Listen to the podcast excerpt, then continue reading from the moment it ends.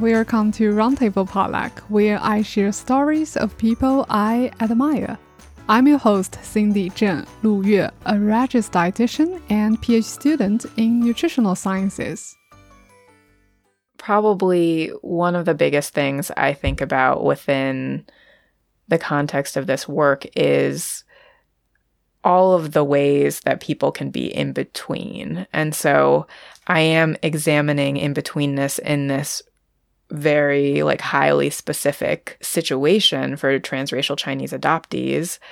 But how does this in betweenness also manifest in other people's lives? And so like you mentioned that as an international student, one of the people on my thesis committee was biracial, half Asian and half white.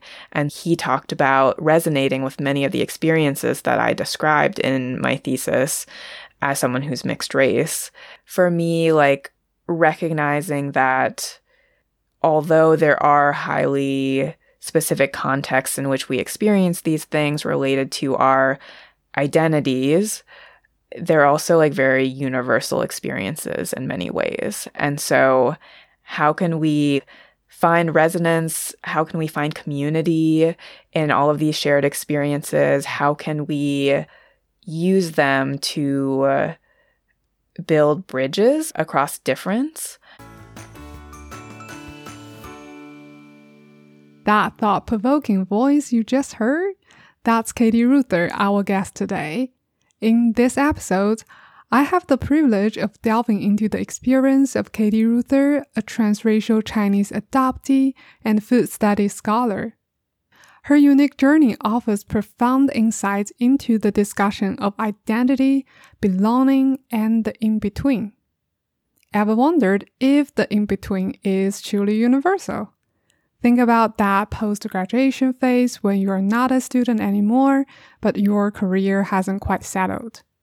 Picture the immigrant straddling two worlds, or the Beijing slash Shanghai drifters torn between city dreams and rural roots.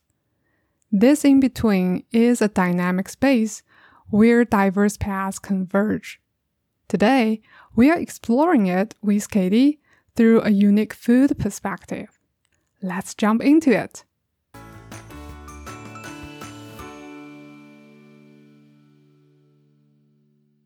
Today, I am thrilled to introduce our special guest speaker, Katie Reuther. We bonded over at a conference in Boston, and it's so amazing to discover that we have so much common interests. So let me stop here and let you hear some introductions from Katie. Hi, Katie. Hi, everyone. Thank you so much, Cindy, for having me. I'm honored to be on the podcast and really excited to talk to you today. Great. And um, something special is that we both are having these Chinese cultural roots. And that's why when we prepare this podcast, I asked Katie, like, okay, do you want to do a Mandarin version of self introduction? I think that's a very special way to engage our audience and start our conversation. So are you ready, Katie? Probably as ready as I will ever be. I'm so nervous.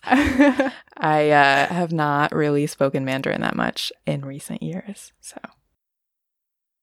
Um, but hi everyone，大家好，我是 Katie，中文名字是梅英。我在中国出生，在美国长大了。我六个月的时候被美国父母领养的。之后，我随父母住在美国的 Vermont 佛蒙特州。这个州坐落在美国东北角。有些特别的是，我们家有个小农场。我从本科开始学中文，更主动的跟中国人打交道，并接触中国文化。我在二零一八年和二零一九年回了中国两次。这几年，我一直在思考和探索我的身份和归属感问题。比如说，在美国，transracial Chinese adoptees 被跨种族家庭收养的中国孩子和其他的亚裔如何认识他们的身份？他们又可以在哪里？找到归属感。在我攻读了食物研究的硕士过程中，我开始特别好奇食物和身份认同和归属感之间的关系。That's awesome, Katie. It it must be a lot of processing on how to put up a Mandarin version of your intro, right? Yeah, I think I have probably a hard enough time trying to figure out how to introduce myself in English. Uh, but then, yes, of course, adding the Mandarin layer onto is a whole other yeah, thing. Yeah. So, something I want to ask in today's episode, also because my own curiosity, is your Chinese name. Because I think that name is a beautiful name. And I wonder if there's a special stories you can share with us. Mm. I would actually love to hear your thoughts on the name as well. Um, but yes, yeah, so my Chinese name was supposedly given to me by my birth parents in China. I was left at the Ningbo train station uh, when I was a couple of months old, and I was left with a handwritten note that had my given name and also the date and the time that I was born. Um, so I kind of grew up believing this story that I had been told my whole life, and I think it's become a bit more complicated over the years as I've learned more about the pretty complex and nuanced realities of international adoption from China and uh, kind of learning more about the fact that the origin stories of many adoptees have actually been fabricated. So I think that I have some questions now about the truthfulness of my origin story. But yes, I potentially had been given that name by my birth family in China. Got you. Yeah. And also, it's amazing when I read your thesis on this cover page. It just like hit my heart because I think that's so special. And it's so significant, I think, as a thing to add it to your thesis. So that's where I'm like, okay, I want to hear the story about this name. Mm, uh, I really appreciate that a lot. I actually went back and forth quite a bit when I was finishing up my thesis as to whether I wanted to put my Chinese name on it or not. And I wasn't planning on it for the majority of time that I was working on my thesis until the last couple of weeks. And then I decided to add it. So, yeah, thanks for sharing that. When you do the intro, there's a lot of keywords and also a lot of identities you um, decided to share with your audience today. Um, so can you highlight the top identities you shared in your intro? And I don't know, maybe you can also do an English version in intro as well so that people who don't understand Chinese can also learn a bit about you before we start more questions. Yeah, sure. So I was born in China and raised in the US. I was adopted by two white parents and I grew up in the Northeast US in Vermont. And I grew up on a very small farm, kind of a homestead farm. And I began learning Mandarin in college, and that was the point at which I got to know more people who were Chinese American and from China and had more contact with Chinese culture. I went back to China twice in 2018 and 2019, and I began thinking much more about identity and about trying to find belonging and what that meant in my own life. Nowadays, especially in the last couple of years since I have been in grad school and just graduated, I've been thinking more about transracial Chinese adoptees or those who were adopted by white parents and for transracial adoptees and also for other Asian Americans as well, how we think about identity and how we go about finding a sense of belonging and where that is. Cool. Yeah, that's the work we're going to talk more today. Yeah. So, to your question about identities, I would say that for sure being a transracial Chinese adoptee is uh, the identity that comes to mind first and foremost for me because it impacts so many aspects of my life. And I think that I only started to more fully recognize the many ways that it has impacted me in the last five years or so. And it's probably they all of those things were kind of at the surface, but below the surface, for much of my life and then becoming an adult and probably having very normal adult growing pains, thinking about identity and like belonging, and then how that kind of intersects with my transracial Chinese adoptee identity specifically. Um, so, transracial Chinese adoptee identity is quite important to me, as is just thinking about my identity as a Chinese American and what that means.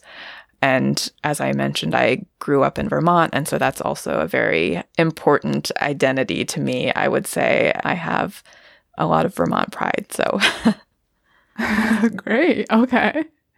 Can you tell us more about Vermont pride for people who know very little about Northeast New England? Yes, yes. So Vermont is a state of about 600,000 people, so pretty small.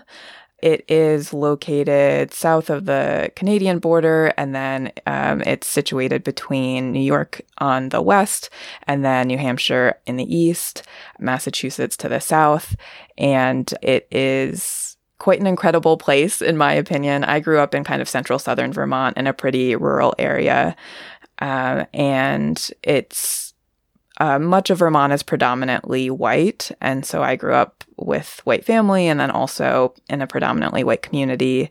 But the natural landscapes of Vermont are really, I think, what a lot of people envision when they imagine Vermont. So, like, mm-hmm. very bucolic green mountains with red barns and silos and black and white cows. Um, and yeah, I think it's a really special culture and community in Vermont. And I think that even as I come back now as an adult, there's much more to explore than when I was growing up. Yeah, that's amazing. Great. Great pitch for Vermont. so that's the second identity um, you shared with us. Do you have another one? Um, probably race and ethnicity are the biggest things that I think about. So, thinking about being a transracial Chinese adoptee, being Chinese American and what that means, and then being Chinese American or being a person of color growing up in Vermont and having lived in Vermont for much of my life.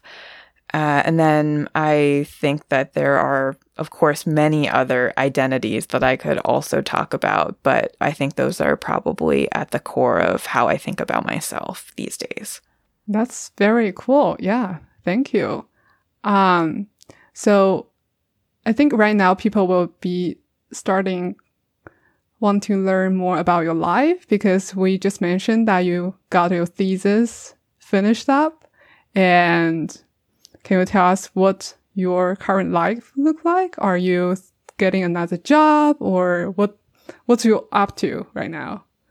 Sure. So, yes, I just graduated with my master's in food studies. So, that was a two year program in Pittsburgh, Pennsylvania.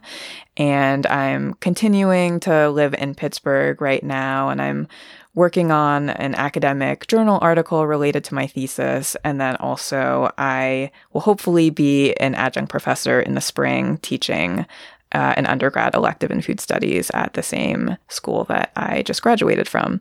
And so, those are kind of some projects that are brewing right now. Um, and I'm also doing an internship with a podcast and we'll be doing audio production there.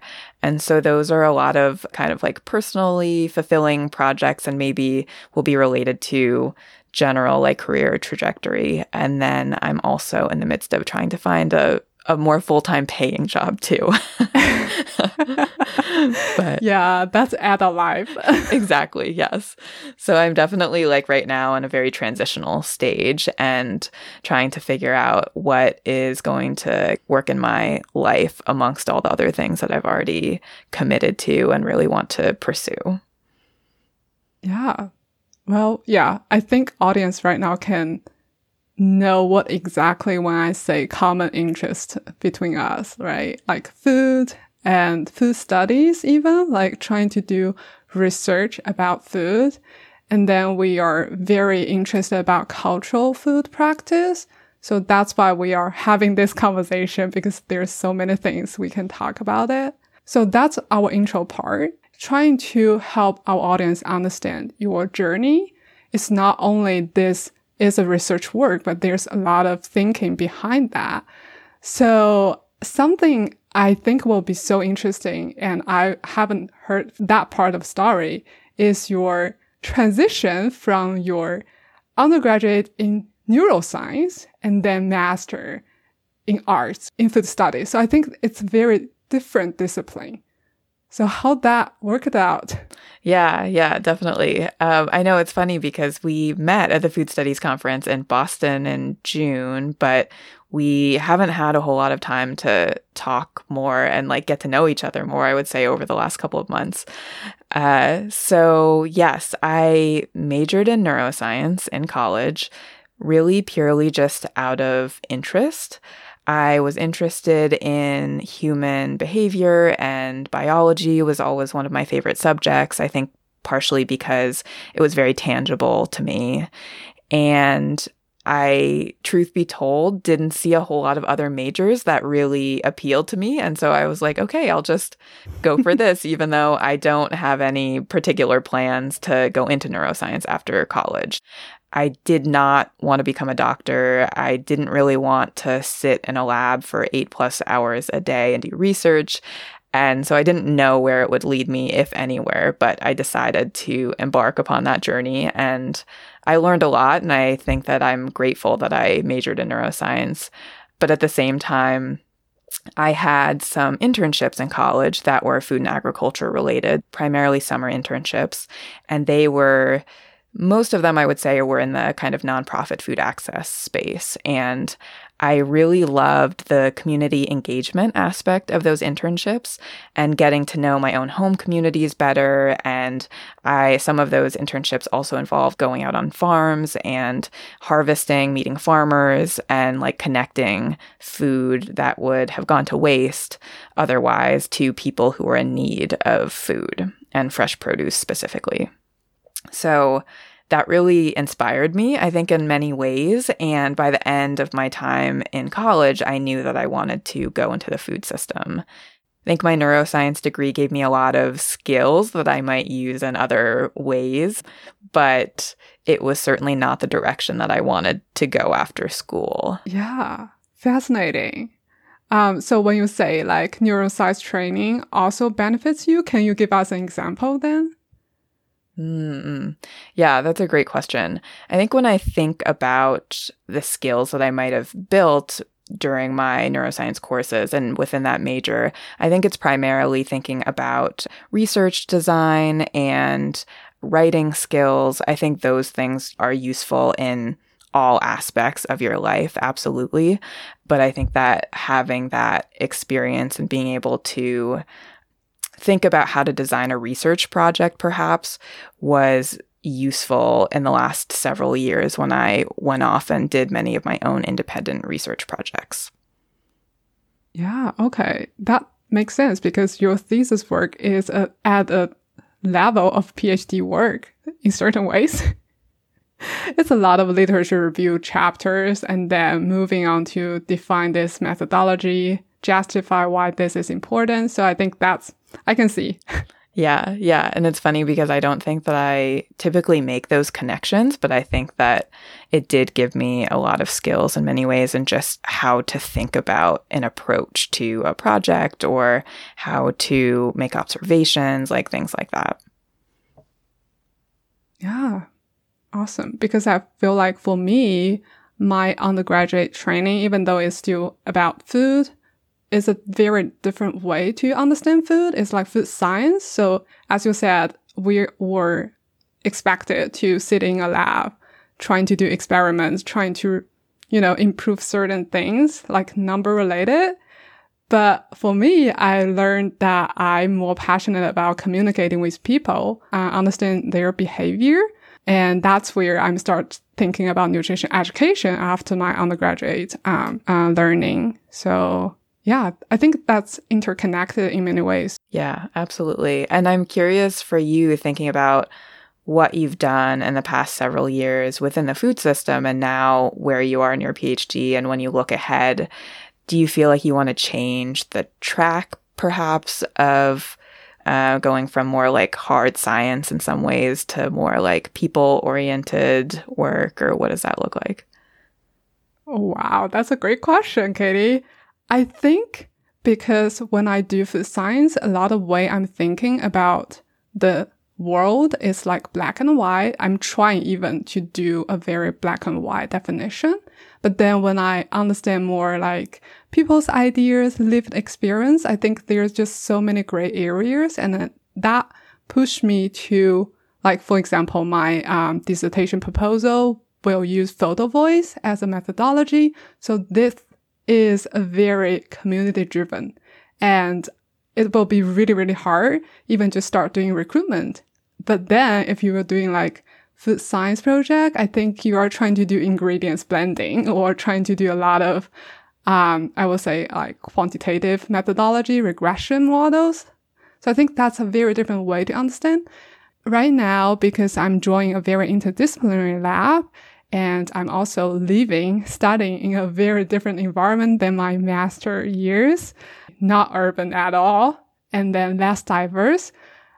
But I still feel like those experiences will help me understand the diversity, pushing me away from the black and white understanding of the food, but then trying to understand the cultural perspective.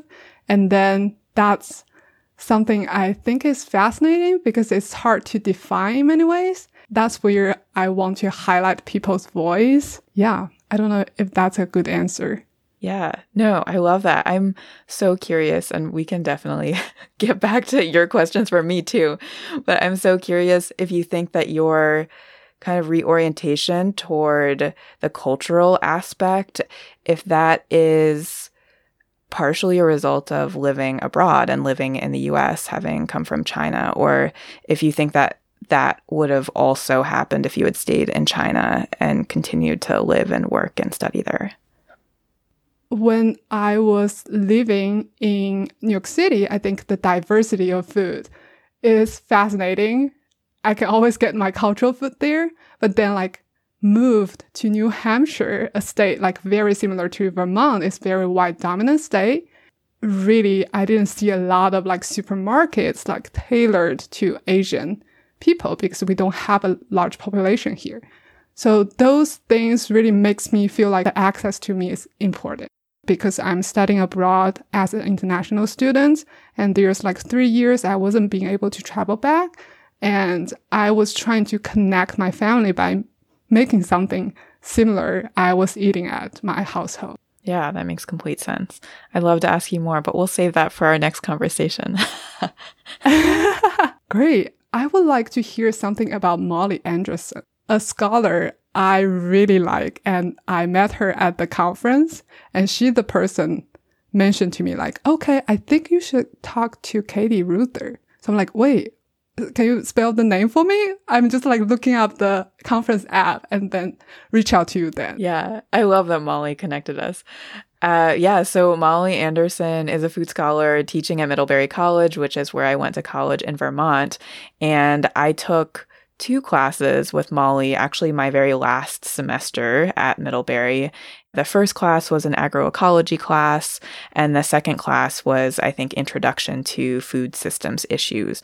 And both of the classes were really fascinating for me because I had grown up on a small farm and my parents loved to cook. And so I've always been surrounded by food and agriculture and like seen the value in locally produced food and just like thinking about health and nutrition and home cooking. And so coming from that background where food was all around me and like very important in my life, and then thinking about the summer internships that I did in food access, and then like kind of putting all those things together and looking at the food system from a more academic standpoint was, I think, also kind of a big turning point for me.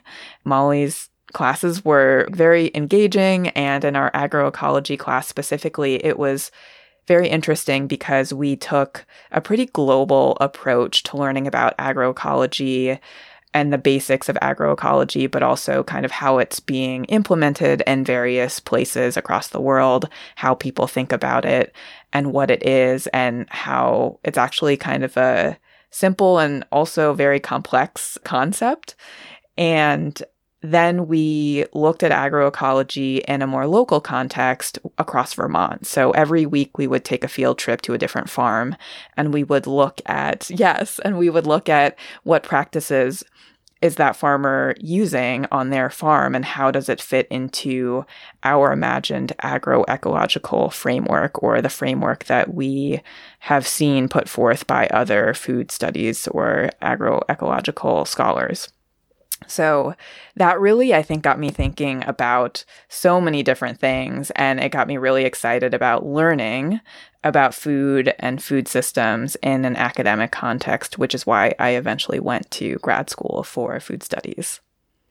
Great. That's a great point to transition to your thesis work. Um, so I can share with our audience the title, but I would love to hear your definition to help lay people understand some key concept you used in your uh, title. So, Katie, your thesis title Navigating the in between Chinese restaurants and Asian grocery stores as contested sites of belonging for transracial Chinese adoptees. So, how about we start with the word in between? Yeah, the title is a bit of a mouthful.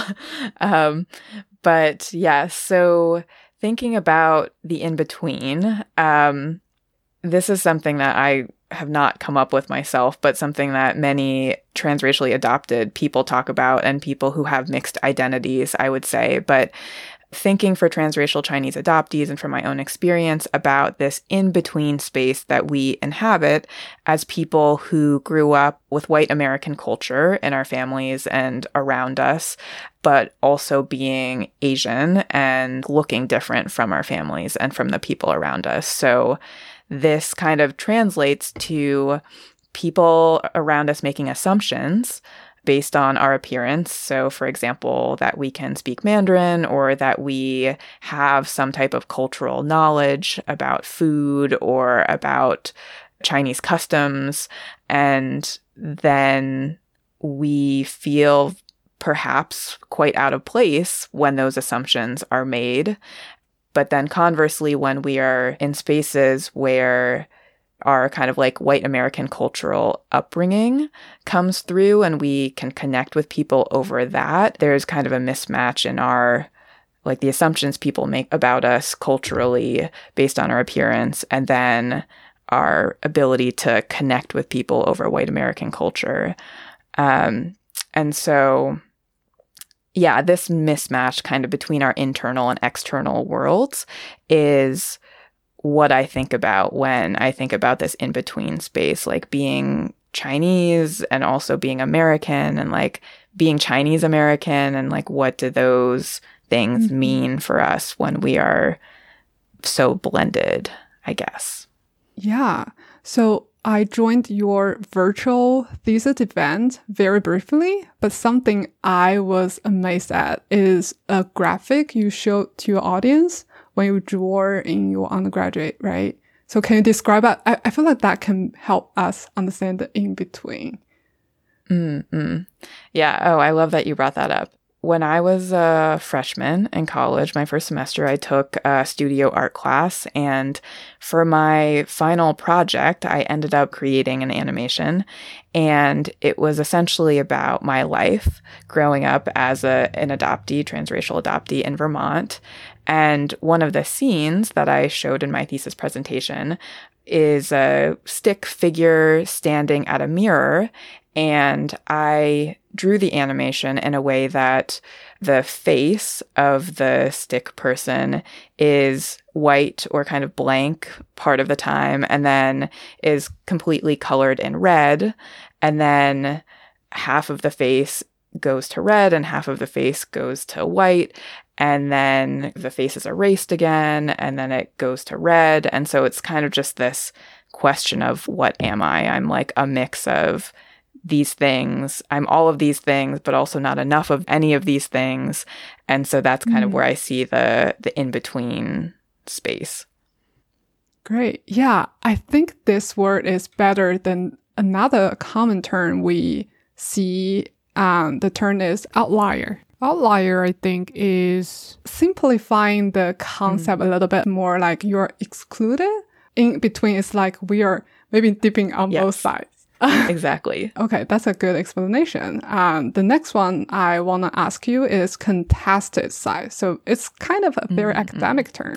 Yeah. Uh, so contested sites, I think thinking about this idea of Chinese restaurants and Asian grocery stores, especially in the, the context that I was talking to my participants about them or the spaces that I was thinking about in my own life, they're predominantly Asian spaces. So predominantly Asian staff and clientele in both of the uh, restaurant and grocery store spaces.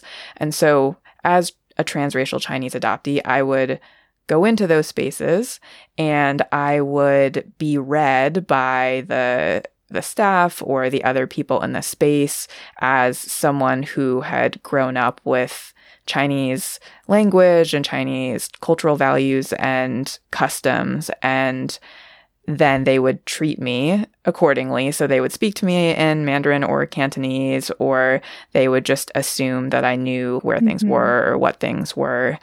Um, and so there's kind of like a a relief that comes with being in those spaces and looking like everyone else. So it's kind of a space of belonging in that sense. But also it becomes a sense of non-belonging when you are in some Mhm. ways expected to perform an identity that people are assuming that you have. And so this like idea of it being contested is that it is and isn't a space of belonging. Um, I guess for me, time and time again in those spaces, I was reminded of the things that I didn't know or that I couldn't do. And I both fit in and stood out simultaneously. Yeah, so I think another way I'm thinking about it is like the in between amplified in the sites you pick, right? Yes, absolutely. Okay. The final one is transracial Chinese adoptees. So I wonder, well, maybe you can add in some literature review, like history of this uh, adoptee system to our audience while explaining this term.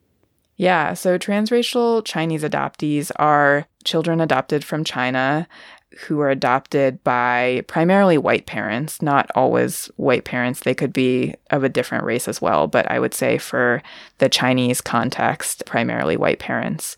For many Chinese adoptees who have white parents, there are children who grew up in single parent homes and also same sex parent homes, and then also heterosexual parent homes. Um, but transracially adopted, essentially meaning that we are not of the same race as our parents. Uh, and in China, I'm sure some people are aware of this in the audience, but just Chinese adoption coming out of the one child policy primarily. China opened for international adoption in 1992. Uh, so there were over 80,000 children adopted from China between 1999, I think, and 2020, if I'm getting my stats right. And so that doesn't even include all of the children who were adopted between 1992 and 1999, of course. So hundreds of thousands of Chinese adoptees across the world. The US is certainly one of the countries that has adopted the most children Wow. from China. Yeah. Okay, that's good. Refresh of the connections. So, so can you give us a, a snapshot of your research? Like, what did you find? What stand out to you? Yeah, yeah. Um, there's so many things, of course, unsurprisingly. So, in my research, I ended up conducting 19 semi structured interviews. 11 of them were in person across three different cities, and eight of them were virtual. They were all with transracial Chinese adoptees between 22 and 30 years old. And through these conversations, we I was I was interested in people's relationship to Chinese food and their experiences in Chinese restaurant Asian grocery store spaces. But beyond that, I was very interested in their general upbringing, their exposure to Chinese culture, their connection to Chinese culture growing up and as adults. um, their racial identity formation, their views on Asian, Chinese, American adoptee identity, and also on community and belonging. And so we covered a very wide range of topics. And in fact, we probably only spent 25 or 30% of the time talking about food and food related spaces. That leaves so much more unexplored data that I didn't mm. even really include in my thesis because it was just out of the scope but yeah, so it, it ended up being probably like over 30 hours oh, wow. of recorded conversation and probably over like 500 pages of transcripts. And it was really incredible to hear everyone's stories, of course, and just to see so many of my own experiences reflected back in food spaces and when it comes to Chinese food, but also just kind of across our lives as well. In my thesis, I I thought the most about feelings of alienation, isolation, or foreignness in restaurant grocery store spaces. And then thought about uh, the feelings of loss and of grief that come in those spaces, as well as connection to culture and to community and ways that we are reclaiming what was lost in, in large part through cooking. Uh, and I actually a very mm. unexpected part of my research was to think more about the role of Chinese cooking in interviewees' lives because I was initially focused on looking at Chinese restaurants and Asian grocery stores and experiences there, but then Chinese cooking is a very big part of my own life, and naturally, many conversations ended up going toward Chinese cooking, and we talked about what that looked like in people's lives. Mm. And I wish that I had had more time to explore that actually. And in the future, if I wanted to do more research related to this topic, it would probably be to delve more into people's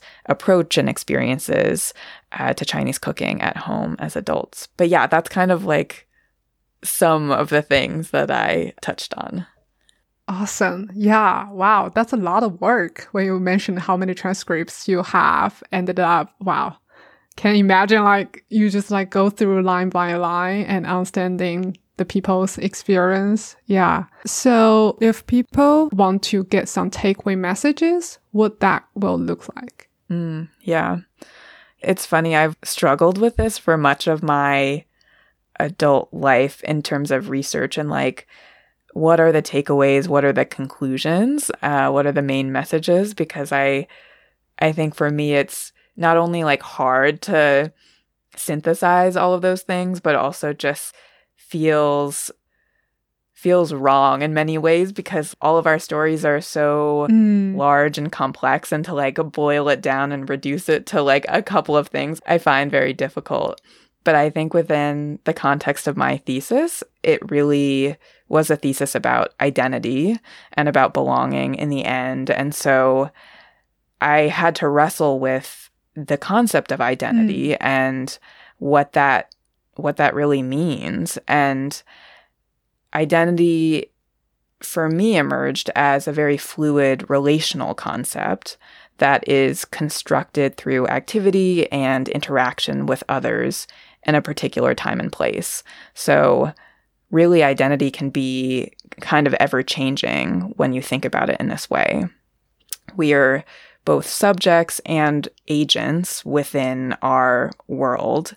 And while we may be independent agents in many ways, kind of being able to act accordingly, we're also bounded by social and cultural constraints. Mm. Um, and so just thinking about in my life, in the lives of my participants, and for other transracial Chinese adoptees, the ways in which we are able to take control over the identity formation process, but also the ways that we're constrained by our environments, whether that's immediate environments around us or the social, cultural, political context in which we exist in America and the greater world.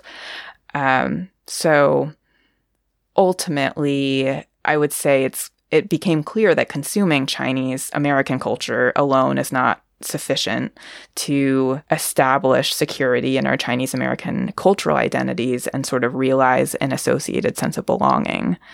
And in the food realm, learning about eating, cooking Chinese food are a few of the many ways that adoptees are creating and kind of owning the identity process. I would say that the stories that my participants shared about how they're doing this really speak to the fact that cultural identity and belonging are malleable. They're often unique, but they're also acquired in many ways through kind of an active process. Mm. Yeah. So I think if I remember correct, I think in your conclusion part, there's something stand out to me. I think it's one participant talking about like it's okay this in between status. Because I feel like when we see this title, we are assuming we can get a clear cut, like we are between where, right? But then I think from mm. your interview, it's interesting to hear this in between is okay. So can you elaborate a little bit on that?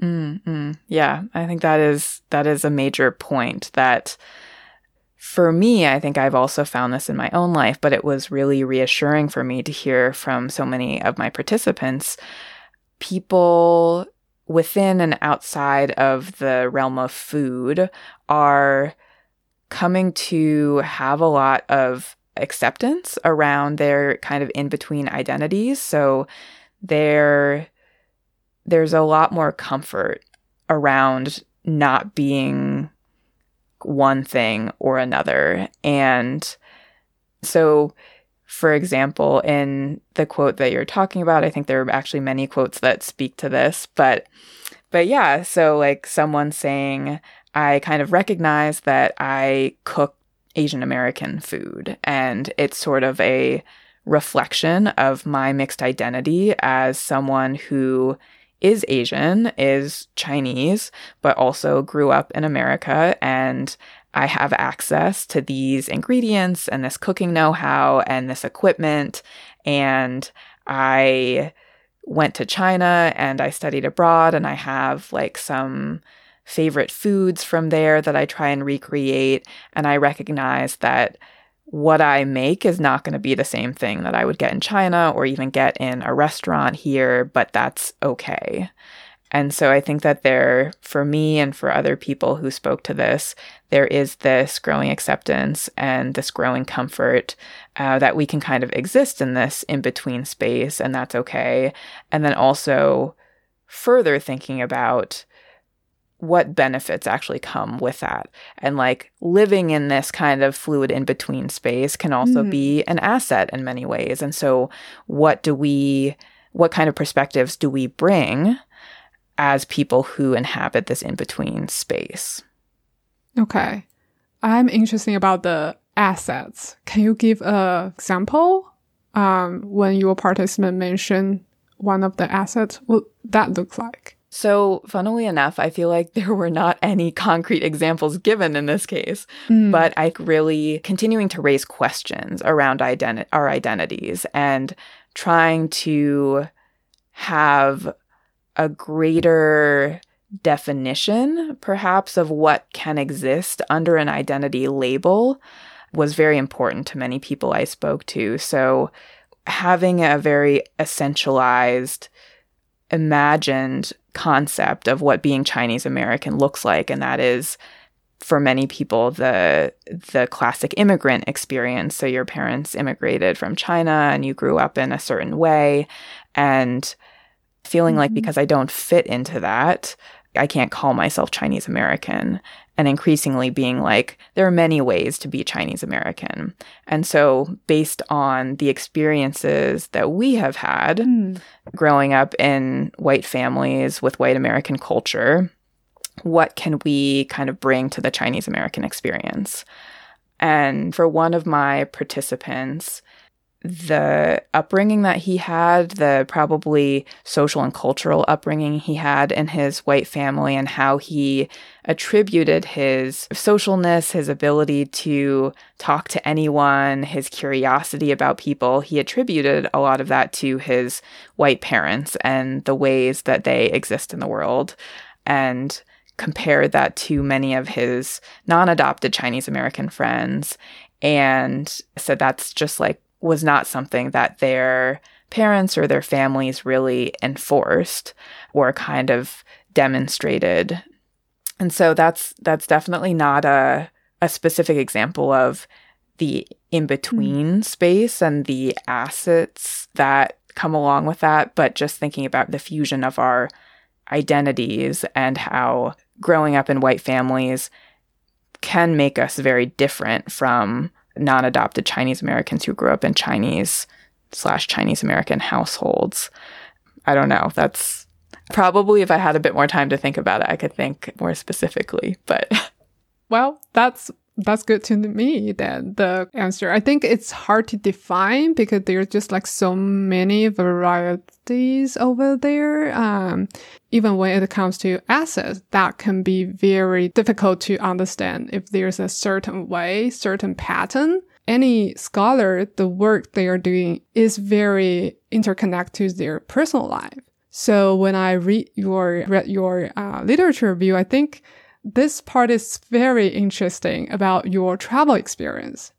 So can you tell us that experience and how that connected or inspired you to start this thesis work?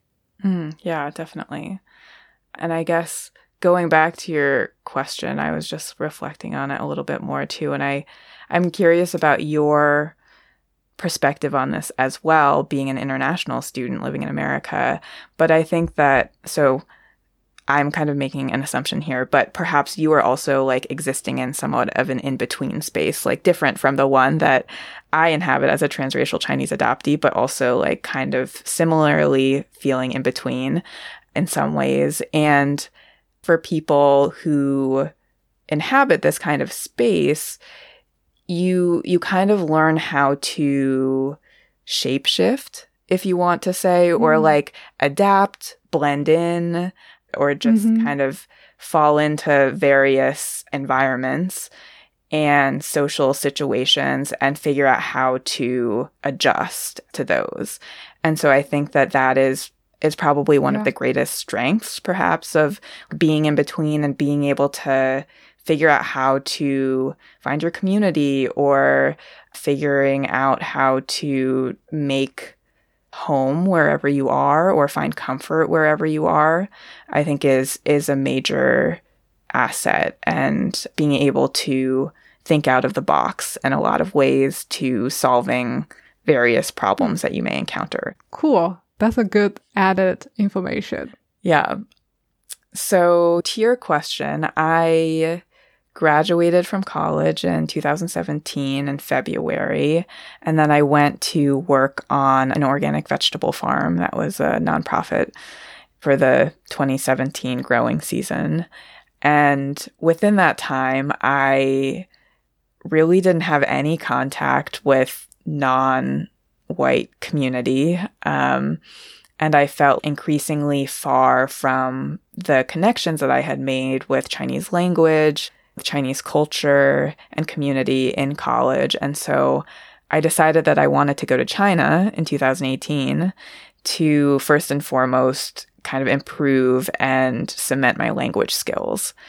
And so I decided I wanted to do that in a very specific way. Many people were like, why don't you just go and teach English in China? And I was like, I don't want to do that. So I planned this trip to go by myself to China to a variety of locations. I ended up planning the trip around experiences in food and agriculture. I went to spent time primarily in four different cities all over China and I worked slash volunteered slash interned at a number of those places. So one of them was a it was kind of like a farm to table ecotourism inn and then there was a mushroom production facility where we were, it was like a factory of some sort where we were essentially like packing and like starting mushrooms that would then be sent out to farmers to grow out. And then I was at a botanical research institute doing like communications and preparation for an international conference that they were holding. And then I was on an organic farm in Beijing. And so I yeah, so I got like uh I had an interesting tour of the Chinese food system in many ways and like got to experience different parts of China and met a lot of people, both foreigners and Chinese. And by the end of my time in China in August of 2018, I decided that I wanted to apply for a Fulbright grant, which is a US government grant that promotes cultural exchange between the US and other countries across the world. And I applied for the Fulbright grant to go back to China a year later to study organic agriculture. And I got the grant and I went back to China in 2019 and was there for the fall of 2019 doing a language program and then I was set to start my research on organic agriculture in December and then be there for 10 months. And then, of course, COVID happened. Um, so I had to come home, unfortunately, in, in February of 2020. But that's in short a little bit about my time in China. Cool. And then I have so many questions after that. yeah. So I think when you mentioned like uh 2018 trip, I think you visit four different places. Is it more like a mix of urban and suburban or like rural? Mm. I would say it was a pretty good mix. I was in the first place right. that I went to, it was quite rural. Um, so yeah, it was probably not the best first place to go. I don't know, just because it was so rural. Um, like no one spoke English, but it was great. It was like very immersive and it was, I feel like a very defining experience. But then increasingly, like I went to more urban areas and then when I was on the farm in Beijing, I was actually outside of the city. So also again, like on the rural side. So I got a pretty good mix, I would say, of urban and rural. Great. Okay. Follow up on the Beijing side. Have you visited the Beijing farmers market? Yes, yes. The... I went, I did go to one of the farmers markets because the farm that I was at actually had a booth. So I went one day with one of the staff members and I got to experience the farmers market. Okay. Can you describe the experience a little bit more? Did you figure out any discrepancies between what you expect to see and what it looks like? Mm-mm.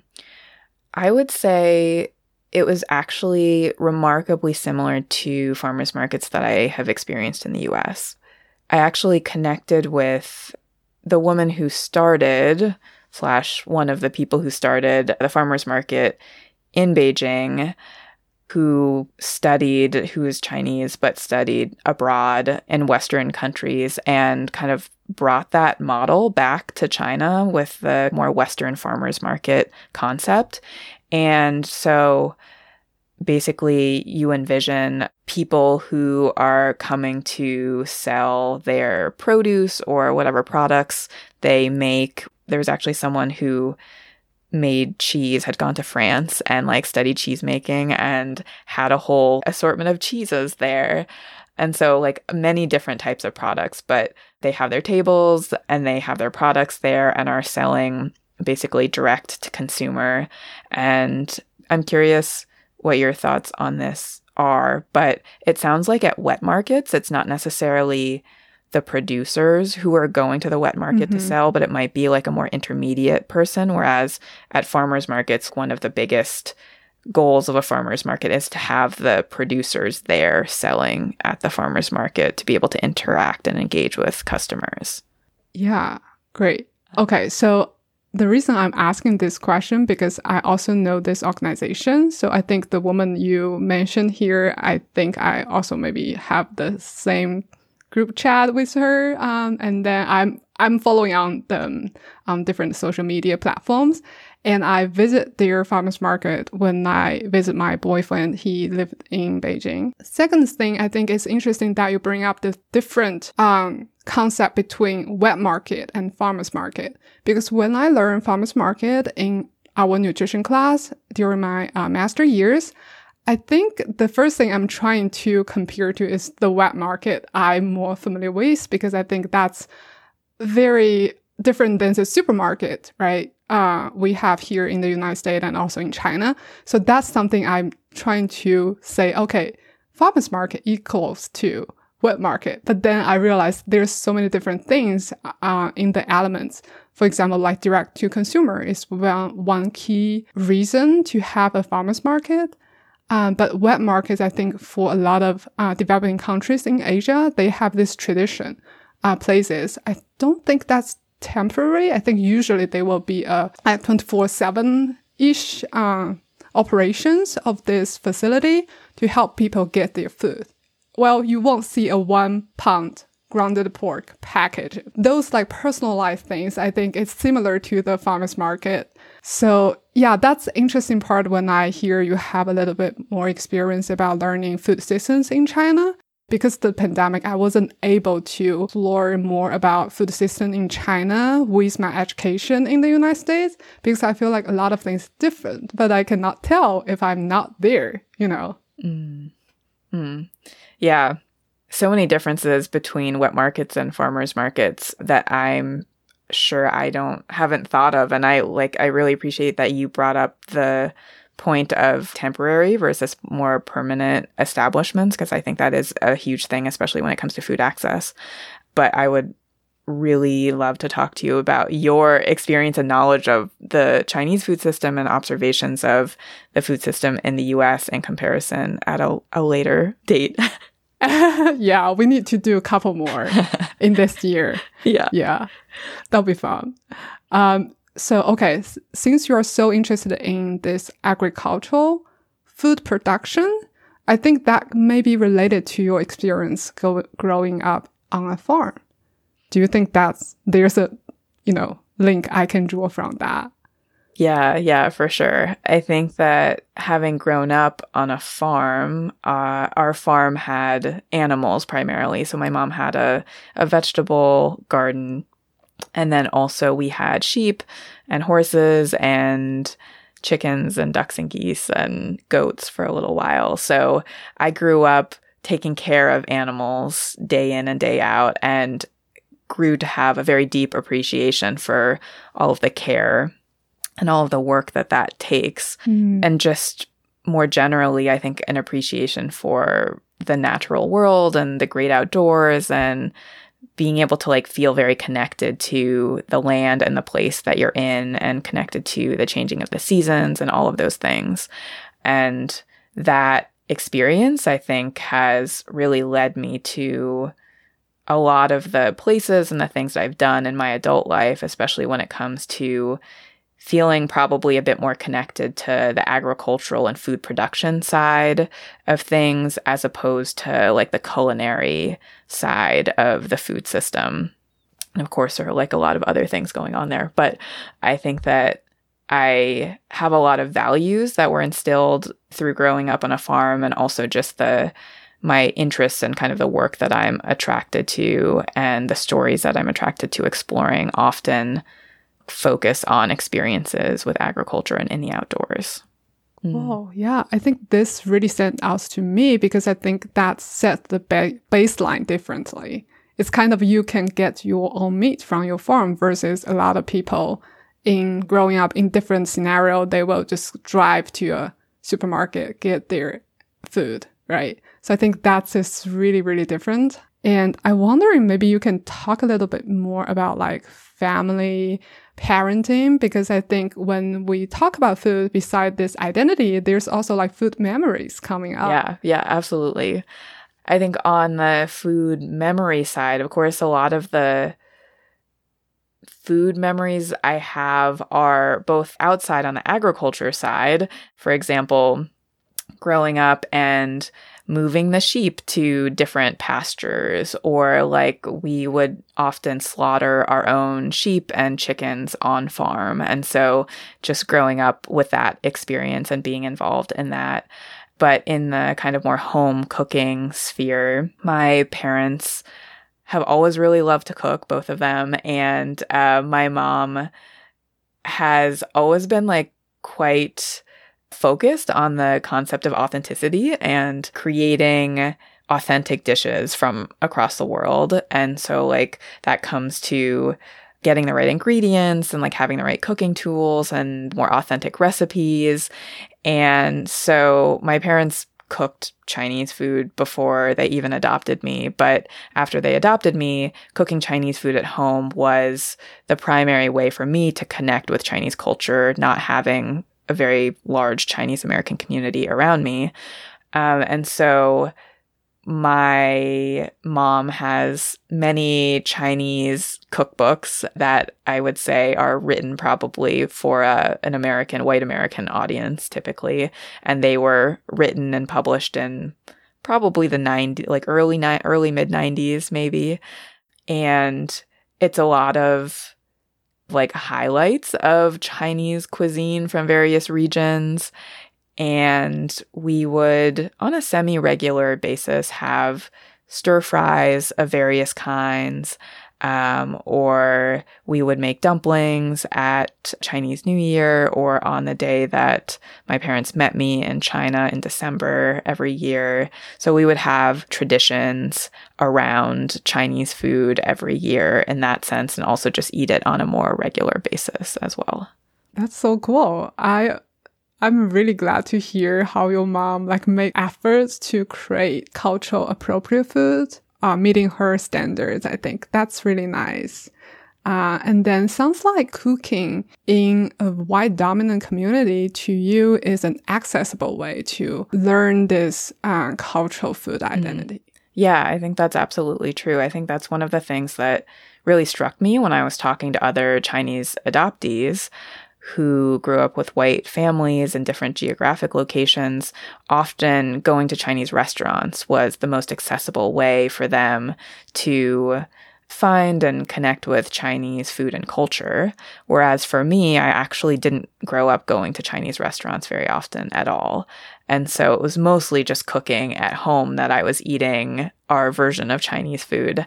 And very rarely we would go out about 30 minutes away is one of the bigger cities in Vermont and there would be a Chinese American restaurant that we would go and eat at or my grandparents lived mm. in the Washington DC area and so if I would go and visit them we might go out to a Chinese restaurant there and have a very different experience with Chinese food than I would in Vermont but yeah, primarily my experience with Chinese food was actually cooking it at home as opposed to eating it out. Wonderful. Great. And I just realized you also made mooncake over the weekend, right? Of is it last weekend, right? Huh. Yes. So did you bring to your parents or how that celebration looked yeah. like? To you? Yeah. yeah, yeah. So I was in Pittsburgh the weekend before uh, Mid Autumn Festival and I decided to make mooncakes. And it's something that I had thought about off and on for many years, but had never really like committed to. But actually, another Chinese adoptee friend of mine was making them, and I decided to make them as well. So I brought, I shared them with friends in Pittsburgh, and I also brought some up to Vermont and shared them with my family as well. And so it's a lot of fun now, I would say, to be able to cook and make many more Chinese dishes and like perhaps traditional festival foods and like share them with my family and like expand our our like repertoire of Chinese foods now from like what we would eat when I was growing up to like now my list of Chinese foods that I make on a pretty regular basis is like quite large. And of course, it is hard in Vermont to even access a lot of those ingredients, which I have been thankful to be able to access, like in Pittsburgh or other places that mm-hmm. I've lived. But that is certainly, as you well know, a major barrier to being able to like recreate those foods. Yeah. So you said it was this first time you made the mooncake when you sent it over the pictures to me.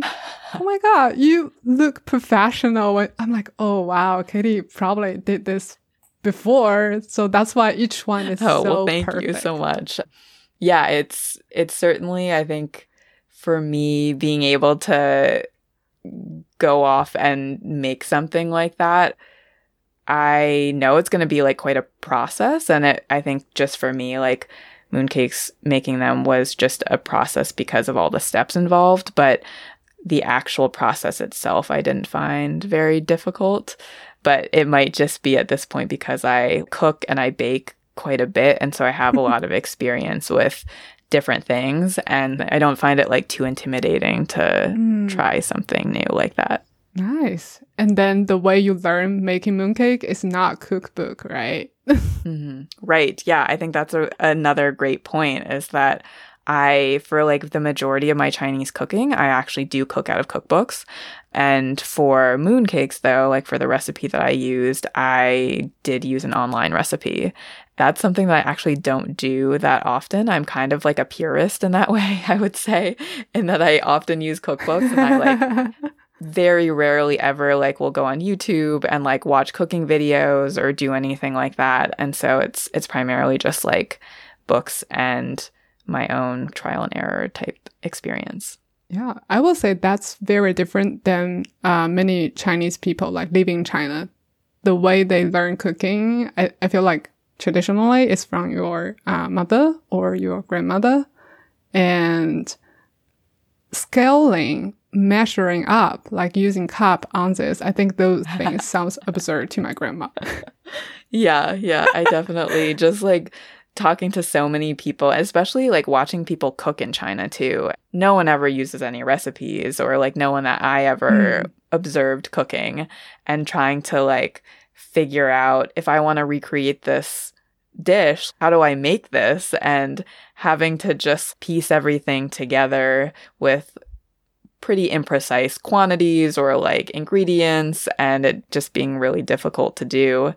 But I think that's quite common. Yeah, yeah, definitely. Okay, let's see.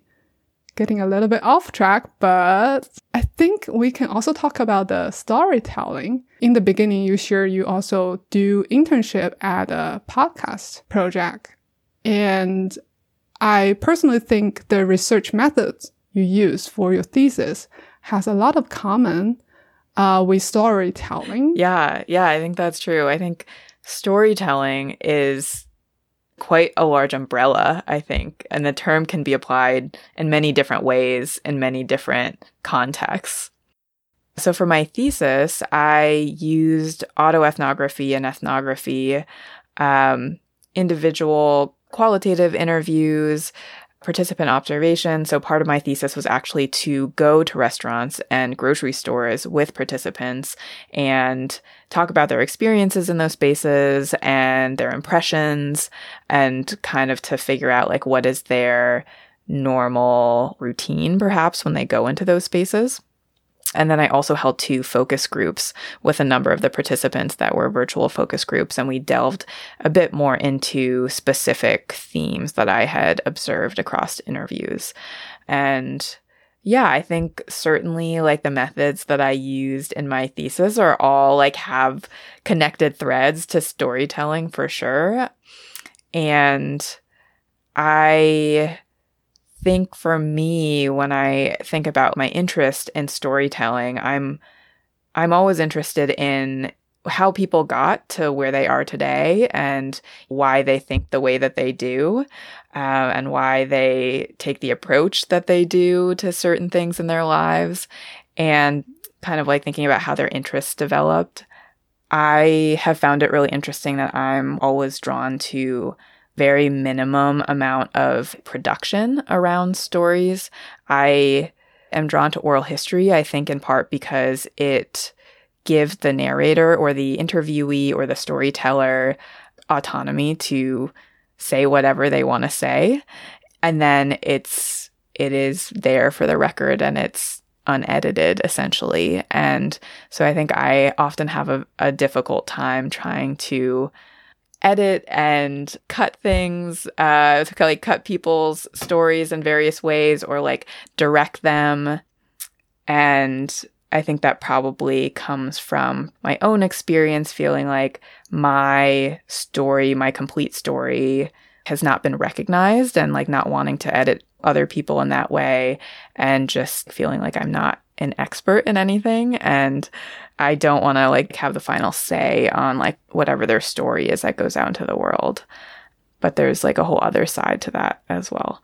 Uh but yeah, getting off track. I don't know, do you have any other specific questions about storytelling and well, not necessarily. I Uh, well, the storytelling passion, I think, is something I see we shared. The reason I'm also doing podcasting, personal interview, is because I feel like by learning their stories, I learned something. Because when I share this story, maybe someone will benefit from that. And I personally benefit because I was engaging in this conversation. And I think mm-hmm. from a research perspective, sometimes it's hard because we still have bias. So it's hard if we doing some editing, whether or not that can be you do a conclusion paragraph, right? So that's uh, all those editing you added uh, on the original story. Yeah. Yeah, absolutely. I think you brought up so many great points there. I think it's part of it is, yeah, you learn so much about yourself and about the world when you hear other people's stories. And with a podcast, for example, like being able to give other people a platform to tell their own stories is a huge thing for me. Mm-hmm. I think the other kind of like flip side of thinking about not wanting to edit things and wanting to leave stories in their raw form is thinking about accessibility. I think in many ways, journalists or people who are like editing and trying to reduce things in some ways, trying to take away main points, that could be seen as making that information more accessible in some ways. So there are, of course, multiple sides to all of this, trying to think about elevating undertold stories and giving people a platform to tell their completely unedited story, their experience, but also trying to figure out how can we make this information more accessible if someone is not going to sit down and listen to like an hour and a half unedited interview or there there are many I think accessibility considerations too. So those are all things that I'm thinking about absolutely. Yeah, good point. Yeah, I like the accessibility discussion. It's hard. Um, I feel really fortunate to do storytelling is because there's also feedback from your audience. That part is also rewarding and very um, reflective to me. So one question I have here is when you're presenting your work, like thesis work or like conference posts, I wonder like what kind of interesting, inspiring feedback did you receive? I think often it was from people who had perhaps never considered any of the perspectives that I was presenting in my research. So that was one camp of people who were like, wow, I've never even thought of this. And it's given me so many insights and like new perspectives and ideas to consider in my own life. That's certainly like one response that I got. And then the other main response that I got was from other transracial Chinese adoptees or other adoptees within the community, just being really appreciative of having more research, more documentation, more records for history that explore the adoptee experience because it, like any human experience. It is very diverse, very nuanced. And I mean, my thesis has only really explored like a very, very small slice of even the transracial Chinese adoptee experience. I think I was really just very heartened to hear so much positive feedback from the adoptee community and recognition that I had put a lot of care into creating my thesis and that they felt that care and they just really appreciated, I think, the representation and to have more research out there that exists that kind of shows people that we're here and that we have a very multidimensional experience. That's so cool. Yeah, I think it's about visibility. Like a lot of times those research mm-hmm. can highlight people who are more like marginalized to the mainstream. Exactly. Did you ever share your work with your parents or your friends? Yeah, yeah. So I have shared my work with everyone, everyone within my immediate community and, and family. And I've gotten very positive feedback. I think I'm lucky in a lot of ways in that my parents are very open to having conversations about identity and adoption and my experiences in the world. And I know that's certainly not true for a lot of adoptees. And uh, in a lot of ways, I appreciate the journey of conducting my thesis work all of 2023 and and even before last year as well because I was able to really go very deep into my own experiences and to confront and interrogate a lot of things about my own experiences and identity, including with my family. And it opened up a lot of conversations with my parents and with friends about the multifaceted adoptee experience. That's so cool. And besides the adoptees community, another community I think you're very actively engaging is Asian farmers. Yeah, yeah, definitely. Which is funny because that's actually how you and I connected more, I think, is over this previous independent research project that I did. And when I was at the food studies conference, other people I was sharing with them about my work with Asian American farmers, and they were actually quite interested in that as well. So, when I got back from China in 2020, I created this project to interview Asian American farmers across the US, and it was a completely virtual project. I ended up interviewing 21 Asian American farmers and one fisherman, and I was trying to interview people who were more in our age demographic. So, people who are like in their 20s and 30s it was quite a mix of second generation or later generations, some adoptees, some biracial farmers. It actually all started by me reading this article, this Eater article, written by Cathy Erway in 2019. And it was essentially about a couple of Asian American farmers who were growing culturally relevant Asian heritage crops, and they were using their work in agriculture to explore their identities, their Asian identities. And I just felt like that really resonated so much with me and all the thinking that I was doing around identity and also food. But those things largely existed pretty separately in my mind and in my work. And then reading that article, I decided I really want to talk to these people. And it was a year long project that is archived at the Library of Congress, so you can listen to the oh, interviews. Nice. But yeah, I need the link later. Yes, we'll definitely send that to you so the audience can also access it. But yeah, it was.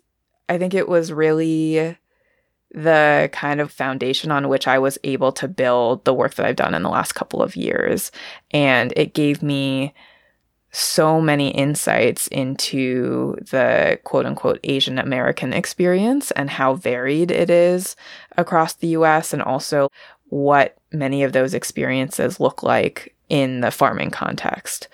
Uh, and so, also completely recognize that the people that I interviewed are of a very specific demographic of the larger, like Asian and Asian American farming community in the US. But I think that I sought out those people because their experiences and their stories resonated with my own mm-hmm. and with the questions that I was considering and the the way that I grew up in my background. That's cool. A lot of things connect, like how they using farming as a way to explore their identity. Exactly. When I read through your um, article, you shared the Folklife article. You belong here, Asian American woman in agriculture. And then also thinking about your uh, participant in your thesis work, woman dominant group. I wonder if you ever thinking about like how gender can be identity affecting all the discussion we have here. Yeah, yeah. I mean, that's certainly another huge dimension, which I honestly have not even fully jumped into. Um, I think for adoptees, of course, it is very specific to the context around Chinese adoption and like cultural values around gender. And so there's that. And then there's also like, as transracial Chinese adoptees in America, what the context around gender is and how that may differ too, depending on like exact location in the US and what the time period is. So I think one of the biggest considerations in my thesis was that I only had one male adoptee participate in the study. So it was like heavily female or heavily people who were raised female and now mm-hmm. identify as non binary. But how do the specific social, cultural, and political factors of the last 20 or 30 years when we were raised, how does that impact the ways that we see the world and the ways that we see ourselves fitting in or not fitting into specific expectations. And within the farming context, too, I think it seems that many new young farmers that are emerging in America are actually women. And so I think that that's of of any race. And so then like seeing that within the Asian American context, I think is also really interesting. Like farming perhaps being a way for women to push back on expectations around them in many spheres of life. And um, that's also something that I asked many of my my farmer interviewees and people kind of spoke to that to varying degrees but I wasn't able to really focus on that specifically my research but I think that's certainly another interesting piece of all of this. Yeah. Well, yeah, that's definitely something after I reading your article, I'm start thinking more about like gender and also in my current uh, research work i'm working for my mentor and she has interviews from new england farmers and we start reading something about gender discrimination. Some women farmers described potentially uh, maybe in your future work i would love to see if you can dig deeper in that perspective because i think that's very fascinating. Mm, yeah. And similarly i think with male asian slash asian american farmers in the american context there are a lot of stereotypes and beliefs about asian men in america and so like how does that also impact Asian slash Asian American male experiences in the farming sector. I think that's a whole other yeah. topic, but thinking about kind of the interactions between race and gender, it's yeah, it creates quite a complex experience. Yeah, so um, kind of closing our conversation here. Last time when we spoke, you asked me a very good question about like beyond this uh, Chinese adoptees concept, what your work can help other groups of people to understand their life, their identities.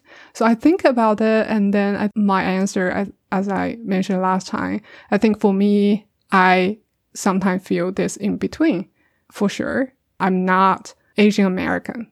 I'm an international student, but I live here. And when people see my color, I think they have a lot of uh, assumptions about the way I'm doing my work, the language I speak. By reading your work, it's nice to have this open discussion and I can sometimes share feelings your participant shared with you in the conversation. So that's my answer. But I wonder if you think more about it or if any other readers give you feedback on this question. Yeah, I think probably one of the biggest things I think about within the context of this work is all of the ways that people can be in between. And so I am examining in betweenness in this very like highly specific situation for transracial Chinese adoptees uh, and like a, a specific subset too of transracial Chinese adoptees. But how does this in betweenness also manifest in other people's lives? And so, like, you mentioned that as an international student, one of the people on my thesis committee was biracial, half Asian and half white. And he talked about resonating with many of the experiences that I described in my thesis as someone who's mixed race. And then there are like a whole host of ways that people can be in between as well in their lives. And so, so yeah, I think just for me, like recognizing that although there are highly specific contexts in which we experience these things related to our identities, they're also like very universal experiences in many ways. And so, how can we find resonance? How can we find community in all of these shared experiences? How can we use them to uh, build bridges across difference? Those are some of the biggest things that I'm thinking about. And I think that within my work, I can often become like hyper focused on the transracial Chinese adoptee experience, but trying to like zoom out from that and realize that this is just one of the many ways that people experience the in between and trying to create space for other people to tell their stories about that in between space. Um, that's something that I've been thinking about a lot. Yeah. Yeah. I like the bridging difference when you mentioned it. I think that's the way we should work towards together. Um, so my closing question here, I feel like you answered already. Do you have any exciting project you haven't shared with us? yeah, yeah. Uh, probably many stones still left unturned, many projects that will be created in the future. I think I'm in such a transitional period right now. I'm trying to like figure out how to feel um well this is this is interesting actually. So I kind of felt throughout the research process and my thesis that I had collected so much data that I didn't even end up exploring in my thesis. And there were so many other topics that came up that were related to adoption, but not necessarily related to food, that I would certainly want to explore those topics somehow, somewhere in the future. Also, even if I wanted to look at adoptees and food, I had many directions to go with that as well that I didn't touch on at all or didn't fully explore in my thesis. But now that I'm finished with my thesis, some part of me also kind of feels like a sense of closure, perhaps, in being able to like really dive into my own experience and to like connect with more community. And so I'm, I feel a little bit like I'm at a, an intersection of which direction do I go? Do I like continue going down the adoptee food path or do I continue just going down the adoptee community path and identity or do I like do something completely different? I think looking at food and identity generally will always be like a big part of my work in the future, but I'm I'm certainly trying to evaluate what projects I want to pick up now in the future. So yeah, in answer to your question, the the long way to say is uh, yeah, I think I'm trying to keep the door open to continue many of the things that I've been doing, but also to like make space for exploring other projects and other related topics, but things in a, a somewhat different vein, just to see what comes out of it. Yeah, that's great. Yeah, that's the reality. I feel like you need a team to achieve what you want to. I hope you can find someone who are also very passionate about this uh, Chinese adoptee topics and identity. And I think that can be a way to leverage your data and I think even just podcast today will be a great way to introduce your work and hopefully people who are interested about it, you'll click the hyperlink to read a little bit more about the abstract of your thesis. It's nice. I can see how you're passionate about like being recognized and helping more people see this community. So that's really nice. So anything you want to add it? I just, yeah, no, I just really appreciate all of the time that we've spent together and getting to know you and and talking about my work. All of the questions that you've asked have been such thoughtful questions and I'm really looking forward to talking to you more about your own experiences too. Yeah, thank you. Thank you, Katie, for giving us the time.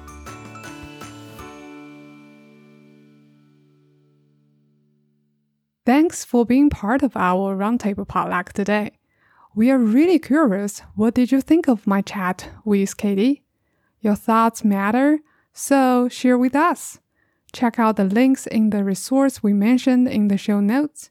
If you enjoy our talk, subscribe, rate, and review. Huge thanks to Katie for joining us. Stay tuned for more. Until next time, Take care and happy listening.